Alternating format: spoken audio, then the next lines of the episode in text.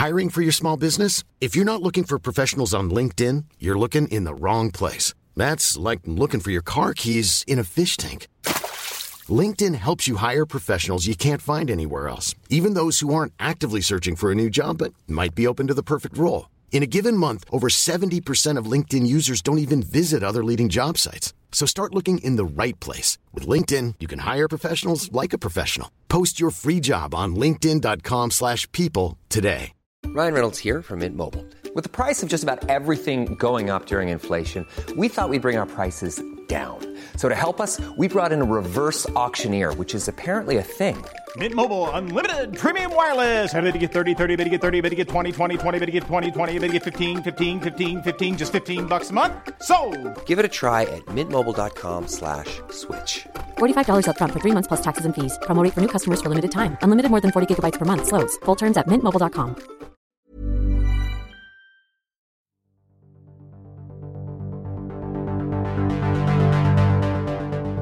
Rushed Grenfell demolition plans spark fury over lack of consultation.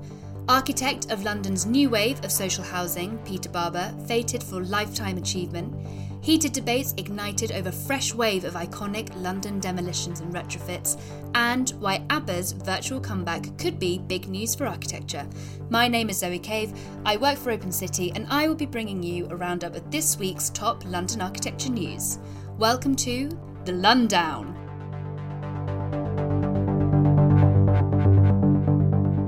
My special guest this week is Shawn Adams. Shawn is a writer, architectural designer, and co founder of Poor Collective. Welcome to the show. Thank you. Thanks for having me. Our first story this week follows an article in The Times covering the government's plans for the future of Grenfell Tower, which provoked a response from bereaved families and survivors and was later picked up in the AJ. Relatives of those who died in the Grenfell fire have accused the government of trying to demolish the tower block's remains too hastily and without consulting them. Campaign group Grenfell United wrote in a statement that the government had spoken to fewer than 10 survivors and bereaved relatives, adding that they had been given assurances that the building poses no risk and can be kept safe for as long as it needs to be. However, The Times has reported that ministers are set to announce this month that the tower will be demolished after structural engineers unambiguously and unanimously re- recommended it was carefully taken down. According to the report, Housing Secretary Robert Jenrick has been told the tower poses particular risk to the Kensington Aldridge Academy, a secondary school located near the burnt out tower. Writing in a statement, campaign group Grenfell United said that this shock announcement came without the promised consultation with the Grenfell survivors and bereaved relatives. Fewer than 10 survivors and bereaved relatives have been consulted, which, considering the wide range of viewpoints across all affected families, meant they struggled to understand why this decision was being pushed through so quickly. They also raised concern at the tower being demolished while the inquiry remains ongoing, stating that, quote, no judge in the land can confirm its demolition won't hinder future criminal proceedings. So, Shawn, why is this decision from the government such a big deal? Many of the Grenfell community accept that the tower will be demolished at some point. So, why is this hasty move from the government proving so contentious?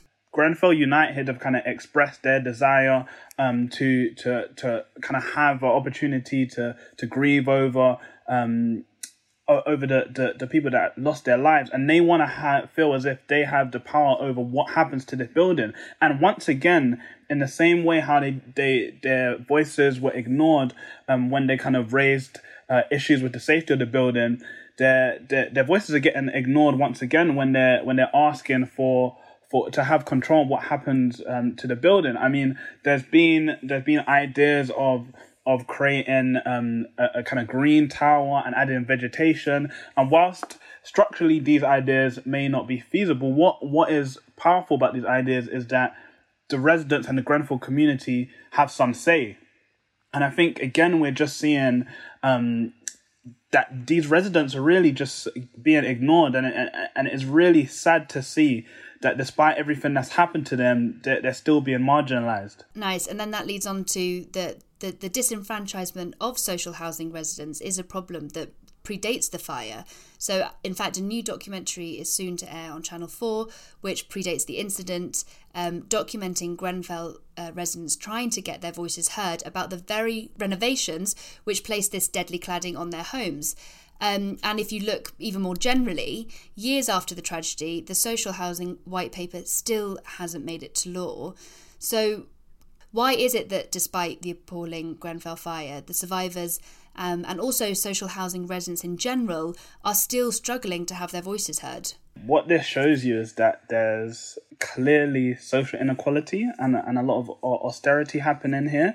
Um, and what is the kind of saddest thing is that the concerns of social housing residents really seem to to not matter to to a lot of people. I think the most kind of worst thing is this blame, the blaming kind of getting pushed, uh, and this kind of ping pong of of blame in, instead of the organizations involved actually admitting and and showing where their shortcomings are. I mean, from the inquiry, I remember reading. Um, from the kind of early stages of the inquiry, they were they were blaming um, the fire brigade. They were saying that it was the fire brigade's um, fault, and and in a way, it's, it's as you follow the story, you can only you can only kind of sympathize with the resident because you're hearing excuses like the fire brigade after they had continuously mentioned how they felt unsafe. If you if you think about um, like the council, uh, Kensington and Chelsea, um, and and everyone involved, money was clearly the most important thing. Um, if we think about the cladding, uh, one of the kind of reasons for the cladding was to to make the building look nicer. Um, and if you think about that, what what is more important? Is it a building looking pretty for for people that don't live there, um, or is it about the building being safe? Is it uh, about it being a, a, place where people feel safe, they feel secure? What is more important? Is it is it about money or is it about human life? Mm in your interpretation, why do you think it's being pushed through so quickly? The one of the kind of main reasons that I think it was kind of covered, um, or the push for it to be covered and have the green heart was that um, a lot of residents or uh, the people in, in the borough of Kensington and Chelsea actually didn't want to see the building, and not and I think it's not in the in in um, in the sense that they don't want to see the building because of the Blaze, it's the same reason why they added the color. They didn't want to see something that um, they thought was an eyesore, and I think that is incredibly troubling um, because I think if if we put aside the the if if it wasn't like so damaging for for survivors to see the the um the burnt out building, I think it should stand as a as a reminder. So every time um architects or or, or builders or contractors are trying to cut costs or, or su- supplying materials or cladding that um, not properly certified, they, they remember this because I think once the building is is gone and removed, I think it's out of sight. And I think this is what we're kind of seeing already. It's getting pushed to the back, and um, people are slowly forgetting about this. Whilst I think I think this is something that we should never forget ever. You are listening to The Lundown, a weekly news show brought to you by Open City. We rely on support from people like you to make this show, so if you like The Lundown and want to support our work, please share the link, leave us a review on iTunes, and consider becoming an Open City friend. The Lundown is supported by Adobe, makers of software including Photoshop, InDesign, and Audition, the program we use to edit the show. Go to open-city.org.uk forward slash Adobe to sign up for a special discounted subscription to the Adobe Creative Suite for as little as $9.99 a month, and Adobe will donate to Open City for everyone who signs up. Covered in the AJ, our next story is all to do with London architect Peter Barber, a modern pioneer of high quality contextual social housing. Barber has recently won the AJ 100 Contribution to the Profession Award. Renowned and esteemed for his social housing projects, 61 year old Peter Barber has been awarded this lifetime honour after coming top of a poll of AJ 100 practices employees. So that's people who work at the largest and most successful architecture companies in the UK. Previous winners of the award include leading architects with an international profile, such as Sadie Morgan, David Chipperfield, Alison Brooks, Zaha Hadid, David Adjaye, and Richard Rogers. Last year, Yvonne Farrell and Shelley McNamara, founders of the internationally acclaimed Grafton Architects, were jointly recognised with the leading industry honour. Typically, it's an award given to high profile arch- architects working on big capital projects such as major public buildings and prestigious large scale commercial developments. But, set up in 1989, Barber's practice has, in contrast, built a reputation for ingenious reinventions of traditional housing types and creating beautifully crafted council homes on tough inner city sites. Uniquely, his projects have won appreciation across the political spectrum and are frequently celebrated by both modernist and traditionalist advocates on social media. Uh, regular Lundown listeners will also remember from last week's show that Barber picked up a remarkable four 2021 RIBA London Awards, more than any other practice this year. AJ editor Emily Booth sung Barber's praises, saying, quote, he is a passionate and tireless advocate for high quality affordable housing. His distinctive designs are inventive, with a sense of delight, delivering housing that is both high density and humane. So, Shawn, can you describe who Peter Barber is? What are some of his convictions and principles when it comes to architecture? Mr. Barber, I would say, is one of Britain's most distinguished architects. Um, I would say over the years, he has cleverly reimagined um, housing typologies um, on quite overlooked sites. I would I would add.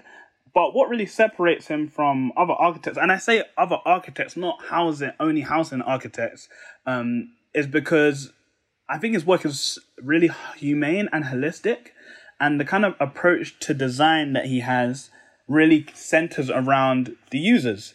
Um, and we always talk about architecture being for the people, but um, that is we all know that isn't necessarily always the case. Um, I think to add to to kind of add to that description, I think what kind of characterizes his work is it's generous, is is caring. Um, other than the fact that it looks quite impressive, I mean the the elegant arches, olive green details, and buff brick, but the spaces that he provides, he he clearly cares about the user. So it's not about okay, let's tick off and make sure these numbers um, are all right, but it's about how can I create um, meaningful experiences for residents and a local community. When you say about like he focuses on like being generous and care, what does that what does that actually look like? I think it's not. I wouldn't necessarily say what it it looks like. I think I'd say what it does because I think what his work does is tackle pressing issues such as homelessness, for example, in in Holmes Road, or um, like the the lack of housing provisions.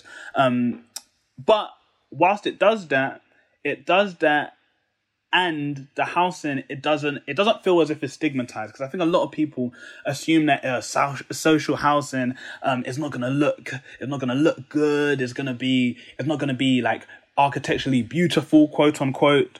Um but I think he's got a real elegance to his to his his buildings. And when you look at his architecture you don't immediately think social housing because I think over the years it has developed um this kind of negative stigma and people kind of turn their turn their lips up to um to to social to social housing. So he's not just kind of uh, looking at at the, the kind of guides that the endless amount of guides that we get um, that are continuously updated but he's actually kind of holistically thinking how can i um, redefine um, social housing in in in, uh, in the uk also the other thing is that like he he's 61 and I know like architecture loves to celebrate like new voices, but he when he was coming out of um of training, everyone was like so excited for big millennium domes, like big museums, all of those sort of like massive projects that then so then you realize that he was doing this whilst like in that post Thatcher, post New Labour, where social housing was the pits. Like it was, they were doing everything to like reduce and reduce and like demonize everyone who lived there it was like eyesores, monstrosities, and he was then at that time being like, "Oh, actually, no, this is well worthy of like my energy and to build a practice that like dedicates to that." So like putting him in context, he was actually like what he was doing at that time was pretty like bucking bucking that old trend. I think that's what I think is like super interesting about his work is like he's not only kind of um like designing and, and, and kind of building building. He's also proposing things. And I think some of the best architects um, that are de- both dead and alive, they did both. They didn't only kind of just design buildings, they also made these kind of crazy proposals um, that some people would argue that could never happen, but it, it helped the architectural discourse because um, who knows in, in in 20, 30, 40, 50 years, someone might pick up the 100 mile city and, and actually try, try and do that. Who's to say it isn't taken to, to somewhere in the global south, for, for example? And I think um, by kind of proposing these things, you're really pushing forward the agenda and, and, and bringing these kind of um, designs uh, forward and, and, and making sure that the architectural canon is actually meaningful. When you look at previous winners of the award, so Zaha Hadid, David Adjaye, these are people best known for huge projects with big budgets and sometimes catering for the super rich rather than the ordinary Londoners. Um, what is the significance of this prize being given to Peter Barber? I think there's really a, a massive movement happening at the moment where people are starting to to really reflect on architecture and, and I think we're we're kind of idolizing this um, kind of big, bold architecture. But what about the, the really meaningful? What about the small scale architecture that is really impactful and makes a massive difference to people's lives? And I think um, the fact that we're kind of now um, really looking at Peter Barber's work and and giving it the accolades it, it deserves, I think I think it's um, it's necessary because it shows that you don't only have to be an architect that designs massive cultural buildings or kind of sprawling master plans to to to be recognized and to to be respected. I think the work that he he does is it, whilst it's humble, it, it, it's incredible. Our next item relates to a string of recent stories covered by the AJ and the hyperlocal news website London SE1 um, and they're all to do with up and coming demolitions and retrofits in London, a topic we have covered extensively on this show. So, a flurry of stories emerged this week revealing proposed demolitions and retrofits of several iconic buildings across the capital, each sparking a heated debate over what should happen next. First up, we have an elegant brutalist office block which is to be torn down in Walthamstow and replaced with 433 new homes and a new civic building. Originally designed by the Greater London Council Architects Department and completed in 1973, the building underwent an internal revamp in 2018 by Gort Scott, which transformed the former Magistrates Court into a temporary headquarters for Waltham Forest Council. The new designs to replace the building, recommended for approval by Waltham Forest Planning Committee, have been master planned by Metropolitan Workshop. And then next up, it's the refurbishment and the extension of the 1989 TP Bennett designed FT building on the South Bank, which is set for approval at Southwark's Planning Committee, despite concerns voiced by the 20th Century Society. So, this is a seven story building which was home to the Financial Times for 30 years before the newspaper moved back to its former City of London offices in 2019. It is now destined to be turned into a new office campus for global advertising company WPP. BD Architecture and Design have released designs to retrofit the building, showing an extra story and a redesign of its dark glazed exterior. So, even though it's being spared from demolition, the 20th Century Society has slammed these proposals, which they say will drastically alter the distinguished building character and appearance. And then finally, it's the future of the BFI IMAX site, which looks uncertain as Lambeth Council and TFL are set to commission a new feasibility study looking at options for turning the site into an office led scheme. This comes only two years after £500,000 was invested into alternative proposals for the site, and despite the 20th Century Society placing the IMAX cinema on its list of top 10 modern buildings at risk of demolition. So, Shawn, this has been a big week for demolition and retrofit. These are three striking buildings. Um, so, you've got this like sleek brutalist office block in Walthamstow, the bold glazed FT building in Southwark, and the iconic IMAX in Waterloo. What are your thoughts on these buildings? Are they deserving of protection, or do you think they should be replaced or retrofitted? The amount of years that each of these buildings ha- have kind of existed or, or, or lived for is is crazy. Like it's not it's not much time, and already they're gonna be either revamped or or completely destroyed. I think in terms of of of um the kind of brutalist build, I think the problem the problem here is that any kind of sustainability organization, in in the case here, um, AECOM, um, is gonna say, well, the the rating of the building is quite low.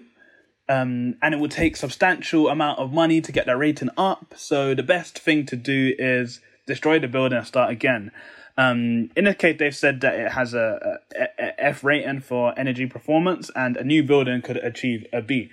Um, I think the problem here is that this is always the excuse. This is the always the reason why um, buildings will be demolished for new buildings. I mean, if we if we generally want to be able to retrofit um, our buildings and not kind of destroy the building and and um, build a new one, I think there needs to be methods in which we can retrofit buildings and it's more attractive for for for um, businesses and developers because otherwise we're going to see the same pro- same issue. Um, and whilst they speak of a better rating, we have to kind of think of the embodied carbon, the, the how much carbon um, does it take to to kind of transport all of the materials over to the site. Um, and I think it, it's really hard to to to see how this is going to change without the the cost of of retrofitting and upgrading the building um, is lowered. And I think we're we're kind of always um, seeing this. I mean, in terms of the the um, kind of the IMAX. I actually went to the IMAX when I was a kid. I think, I think probably like twelve years ago now. And to think that they kind of already want to to get rid of it is in such a a, a prominent location as well. Um, and they kind of speak of the revamp will now kind of um, make make the space more attractive and and allow for um, when people come into Southwark, like it's um, it has some, some something that's kind of welcoming and inviting. But again, we really need to be pushing for innovative ways that this can be done without demolishing the building. Our final story was again covered in the AJ and kicked up quite a storm on social media with a staggering response on Facebook and Twitter.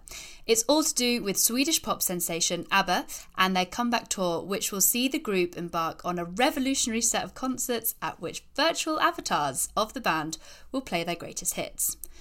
The virtual tour will be hosted inside a new 3,000 capacity venue on the Queen Elizabeth Olympic Park and the first images of the new East End landmark have just been released by its London based designer Stufish Entertainment Architects. The London and Hong Kong based entertainment and concert specialist has drawn up proposals for a mainly timber temporary theatre on a car park site on Barbers Road next to Pudding Mill DLR station. In March 2020, the London Legacy Development Corporation gave its approval for the pop up arena to stay on the plot for five years the 6,710 metre squared scheme has been designed to be demountable and reusable. Currently under construction, the building is the latest addition to the Queen Elizabeth Olympic Park, which already features a range of sporting, educational, retail, commercial, and entertainment facilities. Regular listeners to the show will remember we recently discussed proposals for a 90 metre tall sphere featuring a 21,500 capacity arena and designed by Populous. So that's for the site next to Stratford Station. Um, and it's something that could receive a planning verdict this month. Uh, so, Shawn, what do you think of the new ABBA concert venue for the Olympic Park? And can you tell our listeners about Stufish, the entertainment architects behind this design? So, Stufish is a studio that creates permanent, temporary, and touring entertainment architecture. I mean, they've got some huge clients. I mean, their clients include Beyonce, Madonna, Pink Floyd, um, and the Rolling Stones. I mean, quite recently they completed set design for Beyonce and Jay Z's On the Run um, two tour. So, I mean, they're they're they're killing it in the entertainment um, area, and they're kind of world renowned for for their for their set design. Um, in terms of the ABBA concert venue, I mean, I'm quite happy that this is demountable and reusable because I, I do wonder um, the kind of Elizabeth Olympic Park. with with having this ABBA concert, which is kind of like this hex hexagonal kind of um formed uh kind of arena, having that and then thinking of this populous dome that that kind of looks like a massive black sphere it, it's, it's gonna look crazy. It's just gonna it's literally going to start look, looking like a mashup of, different architecture. I mean in terms of having a a virtual concert space it is a very weird concept. It's an incredibly weird concept because um what they're gonna have is what they call avatars people are gonna be going to to see a virtual a virtual um show which i think is a very strange concept like going to not see the physical person, but you're going to see a virtual person. I mean, I don't know if this is going to be the new norm. It's reusable and demountable. Like that, all that's really the saving grace for me. I mean, maybe people might say I, I'm, I'm not an ABBA fan. I mean, uh, I do hear Dancing Queen at the karaoke sometime. Not that I go karaoke much, but I'm sure it will. have. I'm sure the tickets will sell out. We are coming up to 10 years since the Olympic Games, uh, the London Olympic Games, and the park was meant to be a huge boost to delivering the sort of housing London needs. Yet, 10 years on, the housing crisis is worse than ever, and huge areas of the park are still yet to be developed, meaning there is enough space for pop up venues like this one. Um, why is there why is there seemingly always space for speculative commercial development but not for affordable housing when it's needed? And why is this situation, unfortunately, really not that surprising. At the time, it it it kind of set out to be this this kind of massive village, and it will have all these kind of housing, all of this housing, which didn't seem to happen. Um, but now I don't really know what happens there. I mean, I was there, I think a couple weeks ago, and it seemed quite deserted.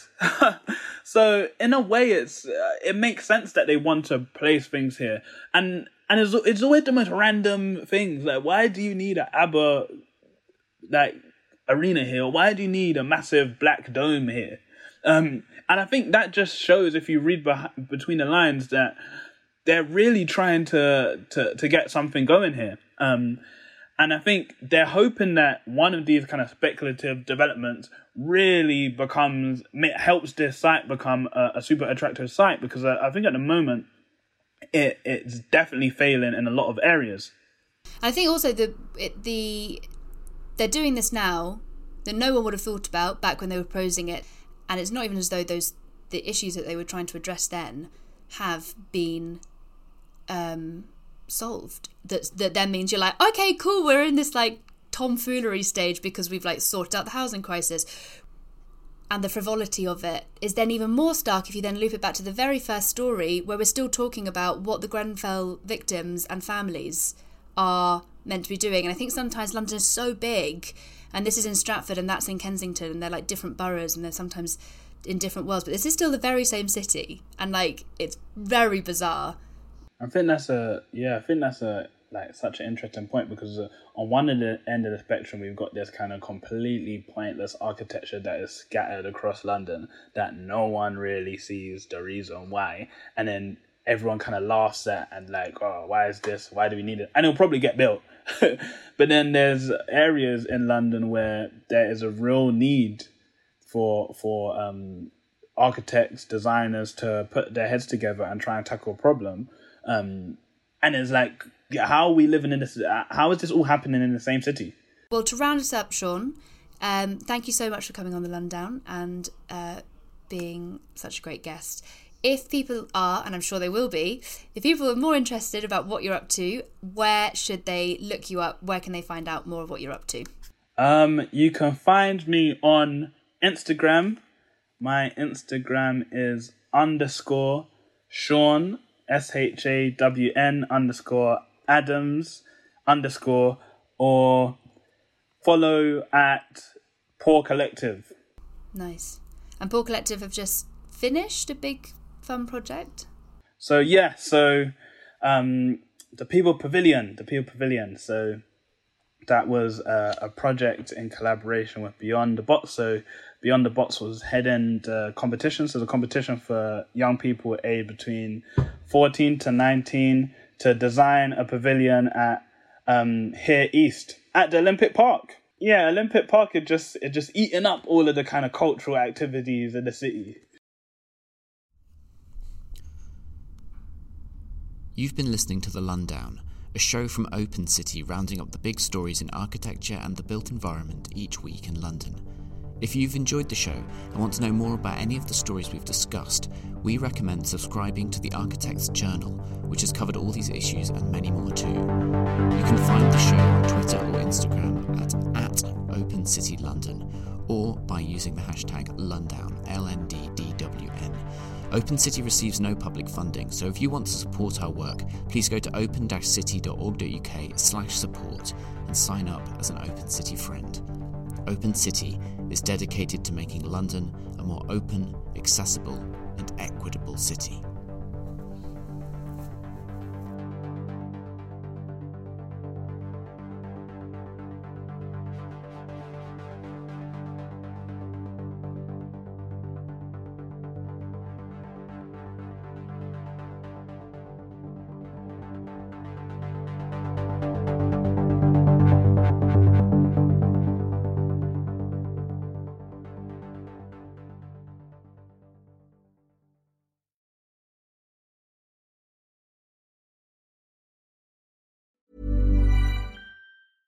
Planning for your next trip? Elevate your travel style with Quince. Quince has all the jet setting essentials you'll want for your next getaway, like European linen, premium luggage options, buttery soft Italian leather bags, and so much more. And is all priced at 50 to 80% less than similar brands. Plus, Quince only works with factories that use safe and ethical manufacturing practices. Pack your bags with high-quality essentials you'll be wearing for vacations to come with Quince. Go to quince.com slash pack for free shipping and 365-day returns. Planning for your next trip? Elevate your travel style with Quince. Quince has all the jet-setting essentials you'll want for your next getaway, like European linen, premium luggage options, buttery soft Italian leather bags, and so much more. And is all priced at 50 to 80% less than similar brands. Plus, Quince only works with factories that use safe and ethical manufacturing practices.